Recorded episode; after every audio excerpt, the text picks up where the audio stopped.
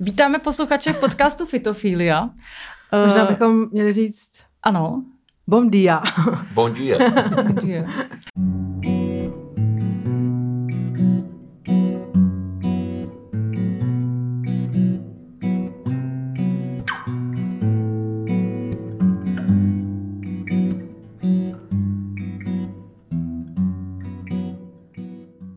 Tak jak Dneska se... tady máme speciálního hosta. A náš speciální host se jmenuje Rui Jose Válka Alves a je to přírodovědec. A je to pan profesor a učí, můžeš to prosím tě vysvětlit, jak eh, jsi to říkal s tím muzeem.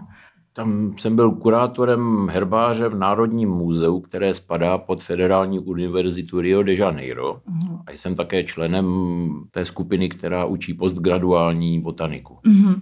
Takže to se také hezky Rui sám představil.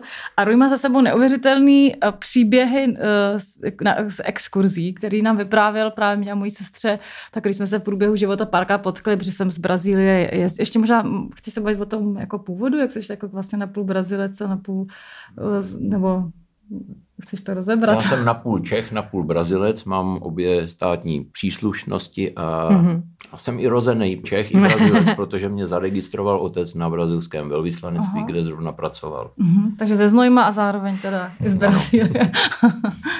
takže bychom možná mohli začít s těma optimistickýma věcma, které jsou krásný z těch exkurzí. No já jsem se právě chtěla zeptat na pár exkurzí a taky hlavně, jak jste se vůbec dostal k, k přírodním vědám nebo k botanice, k rostlinám. Já jsem jako šestiletý kluk e, přinesl domů nějaké skameněliny tam z podolských strání a tak dále. Máma mě s tím poslala do Národního muzea. Tam profesor Prokop tenkrát mě přijmul jako malýho kluka a byl úplně nadšený z mých nálezů. A já jsem prostě děda mě vod- vodil už do muzea, když jsem byl malý. Tak jsem měl prostě už k přírodním vědám blízko. Pak jsem chtěl ještě dělat akvarijní rybičky a tak dále. A posléze jsem se, tak když mi bylo deset, tak už jsem pěstoval rostliny a už, už jsem věděl, co chci dělat. No.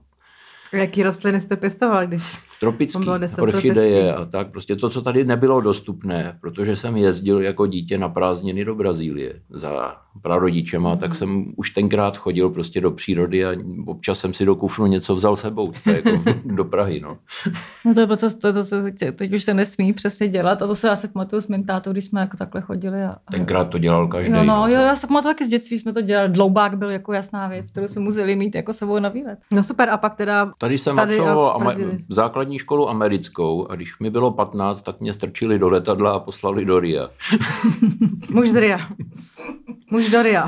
Takže tam jsem udělal Gimpl, fakultu, pak jsem se vrátil sem, tady jsem v Průhonicích absolvoval prostě CSC z geobotaniky. To byl tehdejší titul pro, pro, pro mladší, kdo Vla- neznají. vlastně rok, CSC. rok potom, co jsem měl CSC, dneska by to bylo asi PhD, PhD. tak už jsem jo, jo. prostě prošel výběrovým Kandidát řízením věd. na profesora v tom Národním muzeu v Riu. Mhm. Když říkal o tom herbáři, to je neuvěřitelná věc, že to jsou fakt, to je fakt jako opravdický herbář, ne? Jako, že vy- kras- jak když, když dneska si koupíš herbář, musíš si koupit herbář, tak seženeš knihu s, jako s tiskama, jo? Ilustracema. No, no, no, s ilustracemi. Tady to je opravdový herbář, což je Tam máme jako... sbírku sušených rostlin, která má zhruba půl milionu exemplářů. Dlouho jsem byl kurátorem, povedlo se mi eh, sehnat na to nov- nové skříně, prostě bylo to v takových starých plechovkách, normálně brouci, to, to je to jako žrali. Teklo nám do střechy, tak jsme postavili novou budovu, protože jsme se báli, že nám muzeum schoří a bohužel před dvouma lety se tak opravdu stalo, ale aspoň herbář už máme Herbář, jinde. No, tak, tak to je to, úžasné. byl vlastně, to byla jedna z mála sbírek Národního muzea, která prostě neschořela.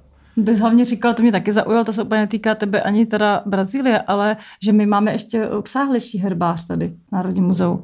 Asi 2 miliony. Prostě ten ekvivalent našeho herbáře tam tady má asi 2 miliony 100 tisíc exemplářů v Počernicích. No, bohužel to je někde schovaný v depozitáři, že to není možný vidět, ale mi to přijde, teda, to jsem vůbec netušila, že něco takového máme. Díky Rujovi jsem teda tak, i pro vás informace hej, o herbáři. Češi jezdili po světě na expedice už mnoho let taky, takže jako tady jsou velmi důležitý sbírky z celého světa. Hmm, hmm. To To říkal nějaký třeba Irák. Třeba Tadeáš Henkeho. Henke, Ano, nebo ano. Frič, Mhm, mhm. Mikan, Mhm. Mikan hlavně posílal svoje sběry teda do Vídně, ale byl odsud taky. To se nám to všechno propojuje krásně. Jo, je to taky přesně Česko-Brazilsko, protože, protože my jsme měli spoustu těch vlastně uh, učenců, nebo těch botaniků jezdilo právě do Latinské Ameriky, to o tom jsme taky měli vlastně jeden celý díl, o tom, jak ty jak čeští učenci jezdili. Já jsem o tom psal článek, ale v portugalštině pro, Brazíl, pro Brazilce, jako Aha, o, o o Češích, Češích, kteří působili v Brazílii v přírodních vědách. Mhm. To už je tak 30 let, já nemám ani prostě v elektronické verzi. To jsi ale vlastně jako jeden z nich, veď takovej. Vlastně by se dalo říct na půl. Tak na, navázal jsem na tradici. Ano, ano. V tom herbáři máte tam třeba nějaký kitky, který stojí za pomenutí? No tak nějaký... zajisté celá řada jenom typových položek, eh, což jsou eh, exempláře, které se navždy vážou na to botanické jméno, které je jim je přiděleno, tak těch tam máme 7,5 tisíc. Je jich tam jistě víc, ale prostě jak je to v té uh, hlavní sbírce, tak se to občas najde a, pak se to vyčlení a to jsou vlastně ty nejdůležitější Mhm. mm-hmm. exempláře, protože každá kytka, která má nějaký jméno, tak prostě to jméno je vázaný k tomu jednomu exempláři. To jsou ty tzv. typové položky, takže to je něco jako prostě důkaz, že když najdu kytku, musí odpovídat tomu prvnímu té typové Mhm. položce, aby měla to stejné jméno. No a když, když jsi mluvil o tom, že jsou rostliny, které už jako zanikly nebo se třeba ztratily, tak jsou tam i takový, který už dneska jako není možný najít? Jako jak, jak se bavíme o diverzitě a ubývání diverzity. Mnoho. Jsou, jo, mnoho. Ono vlastně, eh, herbář není jenom vědecká sbírka, ona je taky takovým důkazem toho, co už jsme vyhubili. Mnohdy už ty biotopy neexistují. To znamená, když najdete v herbáři u nás kytku a tam je napsáno, že byla sbírána na, na pláži Copacabana v Rio de Janeiro, tak tam dneska už kytky nejsou. Hmm. A takových druhů, které, které byly třeba jenom na tom konkrétním místě, těch máme mnoho. Když se povede znovu najít druh, který byl sebrán naposled před, já nevím, 100 lety, 150, a to už se mi povedlo mnohokrát, tak mám větší radost než z nového druhu mm-hmm. pro vědu. A tak jaký To druhy se vám Přesně, povídej, to je To jsme zrušilo. No, no. Eh, Poslední takovýto případ byla Barbacenia rogieri a tu jsem sebral eh, s kolegama na jednom kopci eh, 14. března loňského roku, to znamená den před eh, uzavírkou covidovou. Výborně. A to je A co to je taky- no, Krásná bylina, která má asi tak 10 cm dlouhý eh, fialový květy, takový tulipáno, něco, něco mezi narcisem a tulipánem pro lajka. Tak jsme chvíli mysleli, že je to nový druh a pak jsem teda našel ilustraci, já nevím, těch 150 let starou, dejme tomu. Podle toho jsme zjistili, že ono se vlastně nevědělo, kde to sebral ten člověk. Mm-hmm. Těch sběrů v tom herbáři bylo ještě několik, ale nebyl tam žádný mladší než, já nevím, asi 60 let. Jakou to má třeba korelaci s ubýváním biodiverzity jako takovým? Dá se to nějak dát do souvislosti? Že to vlastně není tak strašný? že se jako to ne, lepší že? třeba. ne, to, tohle je většinou štěstí, protože zabrousím do nějakého biotopu, který ještě nebyl úplně zničen. Na nějaký skále někde najdu kytku, eh, která mo- mohla mít širší výskyt, eh, protože ono už je většinou všude jinde ten biotop je nějakým způsobem buď dobytkem, anebo zemědělstvím zlikvidován, tak je to spíš štěstí, ale je to zdroj informace a to místo výskytu potom se s tím dá nějak pracovat. Kdy- Když to bude v zájmu, já nevím, ministerstva životního prostředí a tak dále, tak kvůli kytce můžou vyhlásit, že prostě tam je rezervace nebo tak. Mhm, I, tak, I to se stane, i když současná brazilská vláda se o toto moc nezajímá. Ale vím, že jsi nějaký vítězství měl, to jsem, to jsem se pobavila eh, v tom článku ve vesmíru právě o ostrově, jehož si pomohl, jako vlastně, kam si pomohl navrátit eh, eh, jako rostliny, jak fa- floru vlastně celkově a psal jsi tam, že, že současná vláda se staví, že už, už současná vláda, a možná to byla už teda ta předchozí, že jí na přírodě záleží a proto se podíleli tady na tom projektu, který teda jako je to jak z nějakého, já nevím, z amerického filmu, jo, snajpři uh, a tak, jo. Můžeš, můžeš tady o tom něco povědět, o tomhle ostrově tri, tri, Trina, Já jsem tri, se na tento ostrov Svatá Trojice se to jmenuje Trindade, je to Mhm. v jižním Atlantiku. Tam jsem se dostal na podnět jednoho kolegy, dnes již zesnulého profesora Beckera. To byl entomolog, který tam jezdil už v 50. 60. letech, našel tam spoustu nových druhů hmyzu a, a rostlin dokonce. Tak mě inspirovala v roce 94, jsme tam spolu, spolu vyrazili. Ostrov spravují vojáci, takže jsme jeli válečnou lodí. Čtyři dny cesty z Ria. No je to 12 kilometrů, dejme. A strávili jsme tam dva a půl měsíce, takže jsme dělali komplet floru zase celou toho ostrova, o tom je kniha. Mm-hmm. A všiml jsem si, že prostě je tam velká eroze a že prostě některé ty druhy, které jsme znali, jako že, že Becker sbíral v těch 50. 60. letech, tak jsme nemohli už najít. A bylo tam 750, zhruba 750 divokých kos, který tam vysadil astronom Halley, který v roce 1700, no, ten, co, ten objevitel komety. To byla taková praxe anglického námořnictva, na každý ostrov, kde to jde, tak prostě se dávali kozy, aby tam případný nějaký trosečník našel e, zvíře jemu známé. Ale většinou z toho byla totální devastace jako té přírody a v tomto případě taky. Takže velká část ostrova už vypadala jako Mars, prostě bez vegetace. Tak jsem přesvědčil vojáky, že jim dojde pitná voda, to byla to, vlastně moje práce je taky diplomatická. A oni to vzali za své, ale trvalo jim to 11 let. Mě zajímala jenom ta poslední koza. Od té doby opravdu se vegetace eh, ostrova očividně eh, regeneruje, je to evidentní ze satelitních snímků, taky když se podíváte dneska, tak ostrov je dneska vlastně zelený. No ale o to že jsi jako nepřátel kost nebo eh, života Ne, obecně, ne, a tam ne, spíš jde já- o to, že třeba díky tomu, Já jsem že chtěl navrátit, zmizely. navrátit šanci úplně celému původnímu biotopu. No jasně, ptáci, kde je mnoho vzácných, eh, prostě jako endemických ptáků mořských Mhm. a rostlin a tak dále. A to se povedlo. To se podařilo. Znovu jsme objevili dokonce šneka, který tam byl taky asi před stolety sebrán. No a končí to těma umělýma stromama, to, to mě zaujalo. Jo. Taky jsem navrhnul, že fregaty, tam jsou dva poddruhy, dneska už vlastně e, samostatný druhy endemických fregat, to jsou velký mořský ptáci, takový, který rybařej a tak dále. Jejich stav byl před pár lety už takový, že tam byl třeba jenom jeden pár a pár mladých od každého tohohle poddruhu. Fregaty potřebují na hnízdění stromy, a protože les na ostrově nemá normální stromy, tam jsou většinou, tam z 99% jsou tam stromový kapradiny. Takže to vypadá jak z těch burianovských ilustrací, takový, akorát tam chybí ten dinosaurus ještě někde. A na tom nejde hnízdit. Takže teďka se udělali nějaký umělý podstavce, dali se na to umělí e, samci, e, jsou tam nějaký i ty, prostě zpívá to jako ten pták, Aha.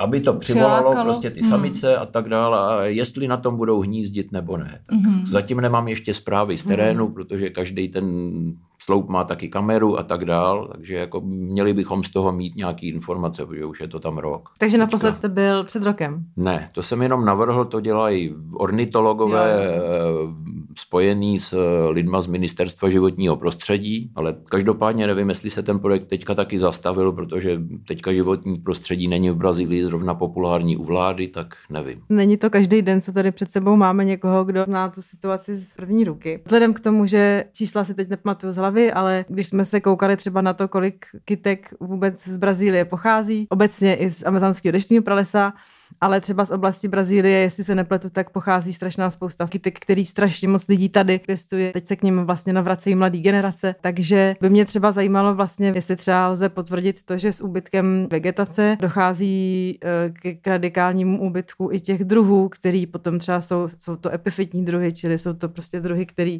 lezou po těch stromech a tím pádem, když nejsou stromy, tak nejsou vlastně ani tyhle ty filodendrony, který my teď tady pěstujeme, dá se takhle říct. Dá se to tak říct, je to komplexní otázka, samozřejmě je na to hned několik odpovědí. E, Za prvé, když se potlačuje originální vegetace, a nemusíme mluvit ani o amazonském pralese, řekněme si třeba termín brazilská savana. Tam má za domov 30 tisíc cévnatých rostlin, 30 tisíc druhů zhruba. Jako jenom brazilská savana. Z toho je tak polovina endemických. A když prostě takovou savanu vykácím a zase, zaseju tam jenom soju, tak najednou mám prostě, já nevím, z deseti tisíc druhů mám jeden. Tak to mluví samo za sebe jako ty čísla. Pak jste zmínila epifity, těch je na světě eh, z cévnatých rostlin asi tak 10% epifitických. A ty jsou závislí na rose. Proč to říkám? Ka- Každý, když prostě studuje vegetaci a tak dále, lidé hodně mluví o dešti. Ale déšť je takový jev, který je prostě eh, omezen v čase a v prostoru. Kam chodí bezobratlí a, a kytky pro vodu, většinou pro rosu. A obzvlášť v těch savanách, kde prostě jako velká část biomasy je pod zemí. Takže my vlastně narušujeme ten cyklus taky toho odpařování a ty kytky vlastně jako čerpají tu vodu z toho podzemí a odpařují, takže dělají rosu. A když potom není každý ráno, tak epifity jdou pryč. Eh, dám vám příklad. Minulý týden mě nakontaktoval jeden kolega, že by rád, aby jedna jeho žákyně studovala epifity jednoho pohoří, ve kterém pracuji 30 let, pohoří svatého Josefa. Tak jsem mu řekl, bohužel, před deseti lety jsem tam vezl já svoji žačku, že to budem dělat a zjistili jsme, že ty epifity už tam nejsou v podstatě. A to jsem je popsal. Já jsem popsal společen, společenstva epifitických rostlin před 30 lety, prostě byl z toho docela pěkný článek, jsou tam fotky. Já jsem přišel na ty stejné místa s tou žačkou a mohl jsem brečet. Už to tam prostě obyčejný kytky, který, jako je tylanci a usneoides, do kterých jsme balili jiný kytky, tak jsem nenašel. Měli jsme projekt prostě zase jiný, jako to na něco studovat. Takže je to viditelná degradace jako toho eh, klimatu. Minulý týden nám přijali konečně článek, my jsme, my jsme zanalizovali 88 stanic meteorologických, eh, kde jsou data eh, zpětně přes 40 let vypočetli jsme z toho trend, jak prostě ubývá rosy a je to katastrofa. Článek nám nevzali třikrát, pač se, to je takový téma, prostě lidi se bojí to slyšet. Nechtějí a teď slyšet. se to konečně povedlo. Jo, že se to povedlo, takže, takže to inform, informace bude venku, no, ale co s ní budou lidi dělat, to nevím. No to jsem si chtěla říct, jestli ty se z toho Jestli jako nezmizíme ještě. když, no, když, ty, když ty seš takhle bezprostředně jako to vidíš na vlastní oči, my to o tom čteme třeba články, jo, jako my jsme se už o environmentálním žalu tady taky bavili, jo, ale uh, přece jenom to není to bezprostřední, právě jak říkáš, že tam přijedeš a vidíš, že to je úplně jiný, chce se ti breče, tak co děláš ty pro to, aby se jako z toho nezbláznil? Můžeš ty něco dělat, jako můžeš se pokoušet právě vydávat články, aby to lidi věděli a Přesně, podobně. já jsem po 40 letech právě přijel do Prahy, ať konečně můžu psát s klidem a beze strachu, Mhm. protože teďka v Brazílii vládne eh, trend prostě sojových eh, farmářů a tak dál. A docela bych se tam bál teďka jako se ukázat. jako o Po tom psát. článku, no. Mhm, mhm. Proti nám bylo zakročeno a zakračuje se už od doby, co jsem vlastně skoro nastoupil. Já jsem nastoupil v roce 96 jako profesor a od roku 2000 systematicky brazilská vláda pr- pr- prostě nám už komplikuje život. Tím, že prostě na to, abych já kytku studoval, tak potřebuju 30 různých lejster a povolení a tak dál. Ale když potřebuju vykácet hektar lesa, tak na to pod- stačí občanka. Pojďme se bavit ještě o těch hezkých věcech. Začnu sepisovat svoje krásné zážitky z té přírody. To by bylo, to by, uh, tak jako určitě jich je strašně moc. Já tady mám ještě teda dvě témata. Jedno téma je teda, to jsme už na, na, nakousli, a to je soja. Je taková hezká webovka, která se jmenuje Trace uh, S, už jsem to tady možná zmiňovala. A na těch webových stránkách je hrozně krásně vyznačeno takovou infografikou, co se vlastně kde ve světě na místě těch původních pralesů pěstuje momentálně, jestliže to je prostě soja, nebo je tam, jsou tam třeba nějaký um, pastviny pro dobytek. Uh, nemyslím tím teda jenom Brazílii, ale obecně. Ta stránka mapuje vztahy, tady ta ekonomická rovina, ta obchodní rovina se přelejvá do té přírodní Brazílie skonzumuje eh, pro dobytek zhruba 70% vlastní výroby soji, zbytek jde do Číny většinou. Eh, Je to taková autistická věc vlastně, protože ministerstvo zemědělství, které ještě donedávna bylo od, odděleno od ministerstva životního prostředí, tak pracovali tak nějak ještě protichůdně. To znamená, jedno se snažilo tu přírodu nějakým způsobem ochránit a to, to druhý prostě se snažilo obejít ty, ty různé zákony a tak dál. Že se sloučili, nesloučili No, se? ano, nebo- prezident Hmm. sloučil ministerstvo zemědělství se s ministerstvem životního prostředí. To je, jak když dáte beránka a vlka do jedné klece. Hmm. Proč si brazilští farmáři vybrali soju Hmm. Hmm. a cukrovou třtinu jako a ještě, eh, ještě kukuřici. To jsou tři vlastně hlavní jako produkty brazilského zemědělství. Mhm. To je dohromady tak 90%, myslím, zemědělského výroby. To je proto, že nepotřebují včely. Kukuřice a třtina jsou trávy, ty se opilují větrem a soja se opilovává sama. A včel ubývá mnoho. Teda já při covidu, když loni někdy v březnu jsem začal sbírat prostě u sebe v bytě mrtví a umírající včely. Pak jsem zjistil, že to je po celém Riu a ne po celé Brazílii, tak kolegové začali sbírat všude.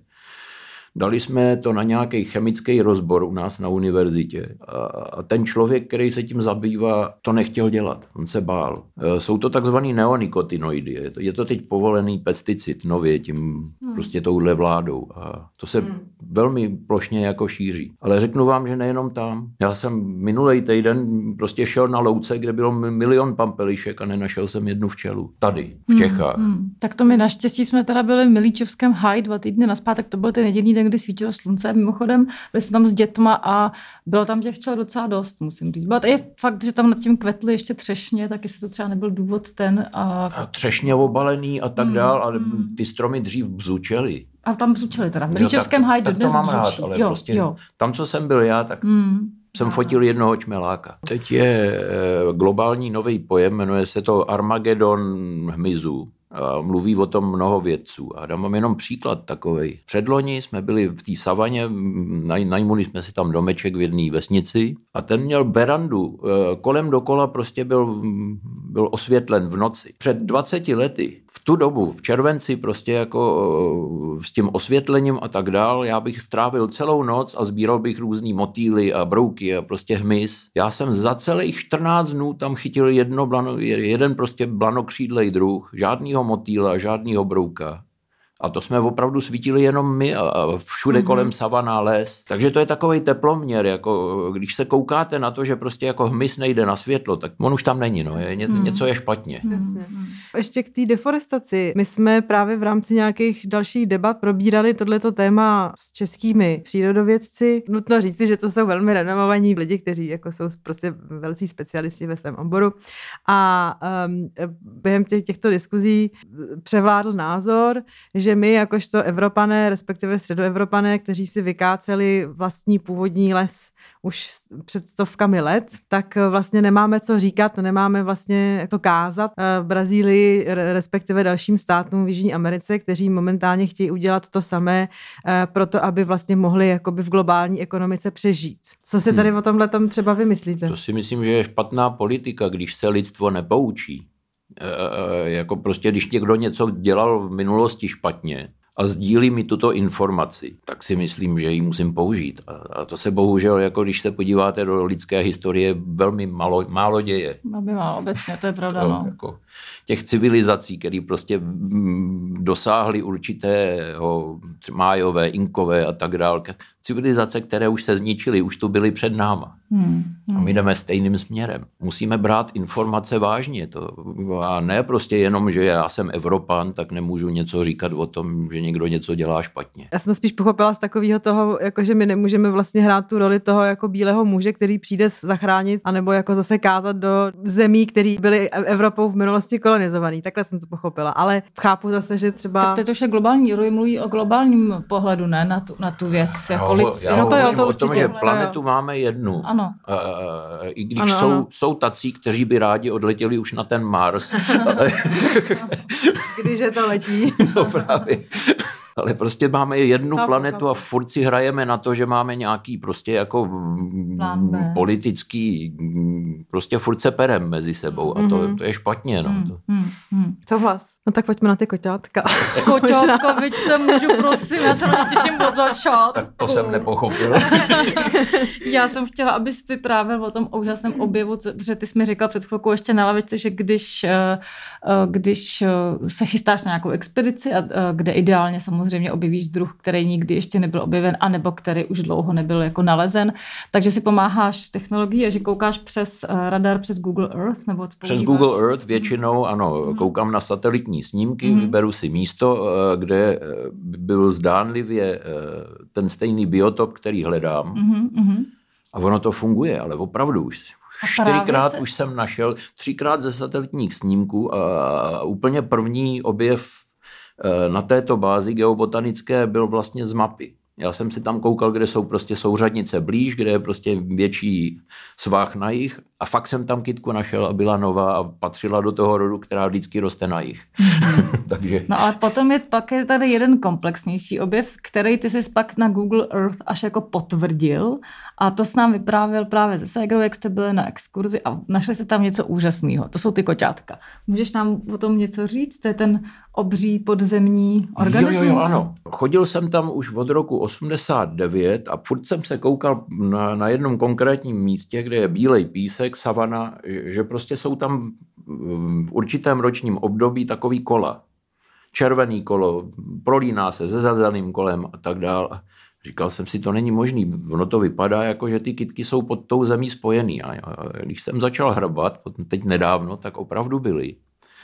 A je tam třeba eh, rod žakaranda, který, který většinou má jako vzpřímené stromy, tak je jeden druh nebo dva druhy teďka už, který prostě jako lezou jenom pod zemí a vystrčejí e, větve a květenství a tak dál, jenom když, je, když jsou příznivé podmínky a pak zase zalezou a, a půl roku je nevidíte vůbec. Předpokládáme, že je to kvůli savanovým ohňům, který jsou vlastně jako a kytka si našla způsob, jo, strategie. Jak, hmm. jak prostě přežít pod zemí a, a vylézt jenom když když se jí to hodí, když zrovna prší a tak dále. Je to mhm. docela hezky napasovaný, když, když to kvete a tak dále, tak je období dešťů, pak to plodí, období dešťů už končí a tak dále a pak to zaleze. A to, tomu říkáme podzemní stromy.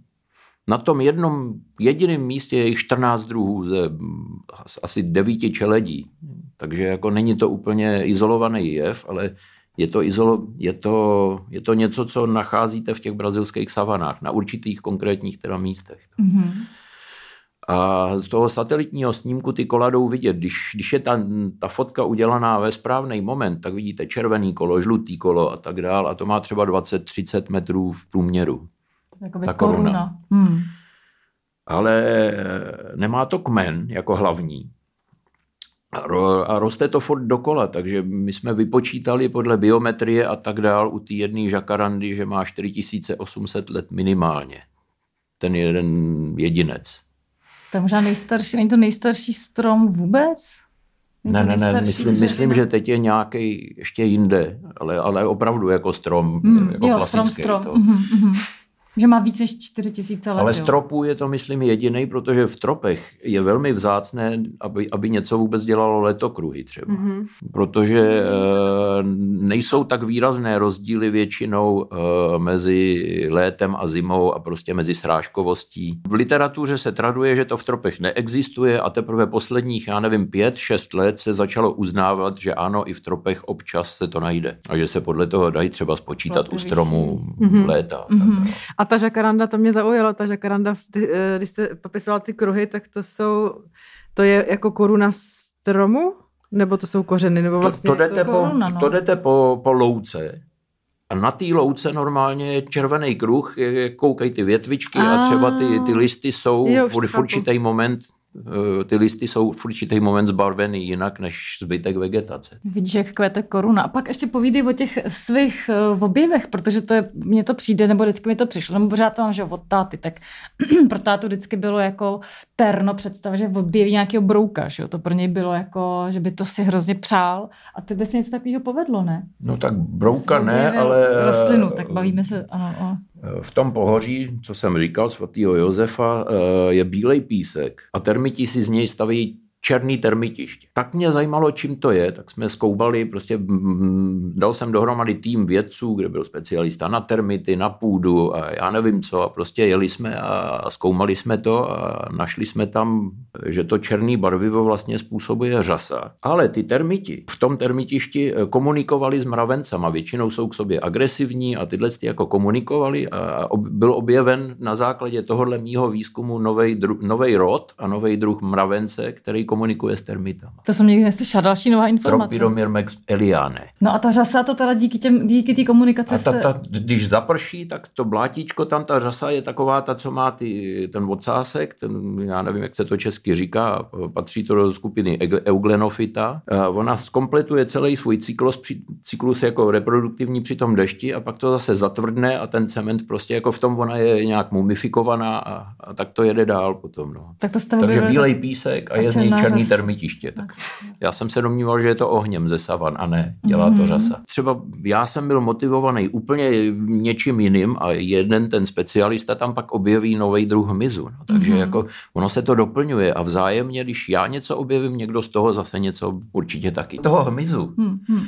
Byli jsme na, na, na té zaoceánské lodi vojenský jednou, to je tak 4-5 let jsme se vraceli z toho ostrova do Rio de Janeiro a byli jsme na půli cesty, to znamená tak dva dny na moři už. Široko daleko nic, žádný ostrov, žádná loď, ale je to na, na místě, kde prostě pod pod hladinou moře jsou takové výběžky, jsou bývalé sopky, když si tam byly ostrovy a teď už je to, já nevím, 20-30 metrů pod vodou a je, má to ještě třeba, já nevím, 3000 metrů do hloubky. A tohle byla loď, která spouštěla nějakého robota tam prostě v noci a zkoumali tam nějaký proudy a tak dál. Tak jsme tam stáli na jednom místě, prostě v tom oceánu byl eh, nový měsíc, to znamená úplná tma. A osvětlili eh, palubu lodi prostě nějakýma zářivkama a v tu ránu začali lítat začal lítat hmyz a narážet do lodi a padat do moře. Tak jsem jako zběsilej prostě začal dělat obálky ze, ze svého notýsku a tak dál a co jsem chytil na palubě, tak jsme potom určili, to je v tom Národním muzeu, naštěstí to bylo u mě, tak to neschořelo. Zjistili jsme, že tyhle, ty, že ten hmyz musel letět už minimálně podle rekonstrukce těch proudů a tak dál eh, vzdušných, v té, to se dneska dá satelitem jako zjistit a na to jsou softwary a tak dál, tak jsme vypočetli, že ten hmyz musel letět takových pět dnů, už dejme tomu z toho kontinentu. A je, pocházel teda z brazilského kontinentu, od tam tu taky foukal vítr, máme rekonstrukci jako zpátky, to tak, z toho je taky článek samozřejmě. A kam se jako přesouval, nebo proč takhle letěl takhle daleko, nebo? On možná migruje daleko častěji, než si myslíme přes oceán. Aha a letí furt jedním směrem, akorát, že tam, jak bylo to světlo, tak prostě... Je to narušilo ho, ten jejich let. Hmm. Jsme, ho, jsme ho vcucli z té migrace. No. Hmm. A to byla velká váška, samý ploštice skoro a dva motýly. Dva takže, jako, motýly. takže nejenom, aha, já jsem pochopila, že to bylo třeba dva, tři druhy nějakých, ale ne. to bylo různý hmyz, takhle... Um... Ale to, to, to bylo jenom to, co se nám povedlo chytit na, na té palubě. Hmm. Jo, protože to co, to, co padalo do toho moře, to, toho bylo bylo tisíce. To bylo vidět, jak to prostě vrazí do lodi a spadne. Do... Jakože myslíš, jako, že migrují třeba za nějakým, jako přesně před nějakým bývajícím jako biotypem někam jinam, nebo protože mě to jako zaráží, ne, že takhle daleko nelítají skoro na, na, tom ostrově jsem třeba chytil africkýho motýla. Tak. Jo, Takže tak, jako asi se tam taky nějak. Něco se děje. Něco se... A není to tak, že prostě jenom, že, že to by běžně hmyz letěl jako já nevím, pět dnů někam. To, no, tak, to není ovlivněný prostě je to, zlá, je to známý z těch monarch, z, těch, eh, z tohohle jednoho druhu motýlu, který, který dělá něco mezi Kanadou a Amerikou nebo tak, ale prostě jako jinak potom moc nevíme zatím. Nevíme, no. to je zajímavé, to jsou úplně takový, dě... mě to trošku děsí. Já si pamatuju jeden film, který začínal tím, že ovce spáchaly sebevraždu a začaly skákat ze skaly do vody a teď to mi trošku připomíná jako tady tu scénu z toho filmu. To dělali kozy na tom ostrovu Trindáde taky, když už potom viděli ty snajpry. Tak.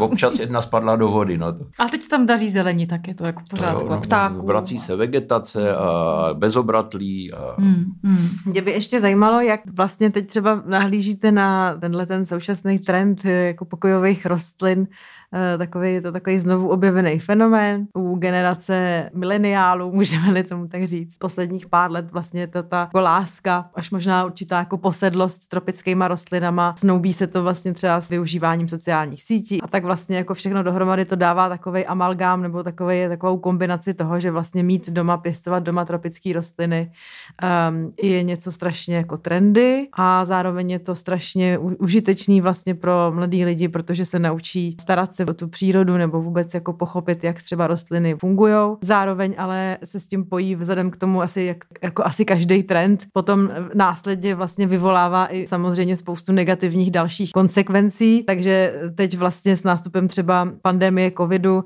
jsme mohli vidět nástup nebo vlastně strašně moc lidí začalo si tyhle ty rostliny kupovat. Vidíme třeba mnohem vyšší zestup pytláctví eh, z jihovýchodní Asie nebo vlastně i z Jižní Ameriky, kdy se eh, vlastně ve snaze získat nějaký peníze tady z tohoto trendu, potom vytrhávají vzácní rostliny z těch oblastí. Třeba ironicky vlastně v Brazílii taková monstera, když si ji chce koupit někdo eh, do domů, jako do, do interiéru, tak je strašně drahá. Jak třeba vnímáte tady tenhle ten trend? No tak vnímám samozřejmě, no. ale eh, všechno se dá kritizovat i pozitivně, i negativně. Já si myslím, že toto má opravdu tyhle ty dvě stránky, mm-hmm. jako mhm. tu pozitivní, že my vlastně za posledních 200 let naše civilizace se hodně od přírody oddálila. A obzvlášť teď, když jsou mobily a tak dál, tak prostě to už vůbec ne, takže je to docela hezký. Já, já to vidím jako kladně, že, že aspoň trošku se když se, když se nevracíme k přírodě, tak vracíme přírodu k sobě, aspoň trošku. Mm-hmm.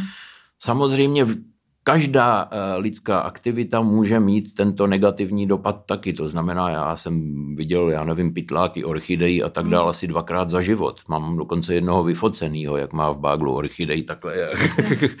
Ale není to většina. I ta elektronika se dá jako kritizovat v obouma směrama. Třeba dneska neuvidíte kluka ze vzduchovkou, jak střílí ptáka, protože on zabíjí nějaký monstra v počítači. Takže všechno je v obou strany v tomhle tom případě. Jako, lidi se musí vrátit do přírody. My tam patříme, my jsme součástí. Furt ji považujeme jako, že, že jsme vlastně, že jim vlastníme a to není, to hmm. není tak. Co ty orchideje? Ty jsi napsal knížku o orchidejích. To byla taková moje vášeň no, ze začátku. Už ne. Já už s orchidejema nedělám dobrých 15 let možná. V té vědecké sféře prostě já nevím, orchideje eh, jsou eh, tak populární, že skoro každý to chce dělat. Aha protože jsou krásný a tak dál. A to se třeba nestane s trávama a trávy mají podobný počet druhů na světě jako orchideje, ale kolik najdete specialistů na trávy? Po světě je takových deset. Jo, a na orchideje je takových deset tisíc. Takže je to velmi zaminovaná rostlinná čeleť, protože eh, abyste vůbec zjistili, jestli je něco nový nebo ne, tak musíte číst 200 let literatury zpátky jo, a schánět to někde a zjistíte, že ten stejný druh už popsalo 10 lidí před mhm, váma mm-hmm. potom. To se mi nestalo taky. Mm-hmm. Takže ty ale nejsi tak na nic specializovaný, jak o tom ne. tak mluvíš, tak vůbec si prostě bereš to, Já to jsem přichází. bral každou kitku, která mm. prostě je zajímavá. Mm-hmm. Já nevím, třeba na tom jednom malém pohoříčku 15 kilometrovým, tam jsem udělal seznam jako cévnatých druhů rostlin a těch je 1500. Mm-hmm. Jo, tak to je jako takové životní dílo jedno moje. A je to prostě kousíček, je to, nedá se tomu ani vlastně říkat pohoří. Mm. je to takový takový hřeben jeden. No.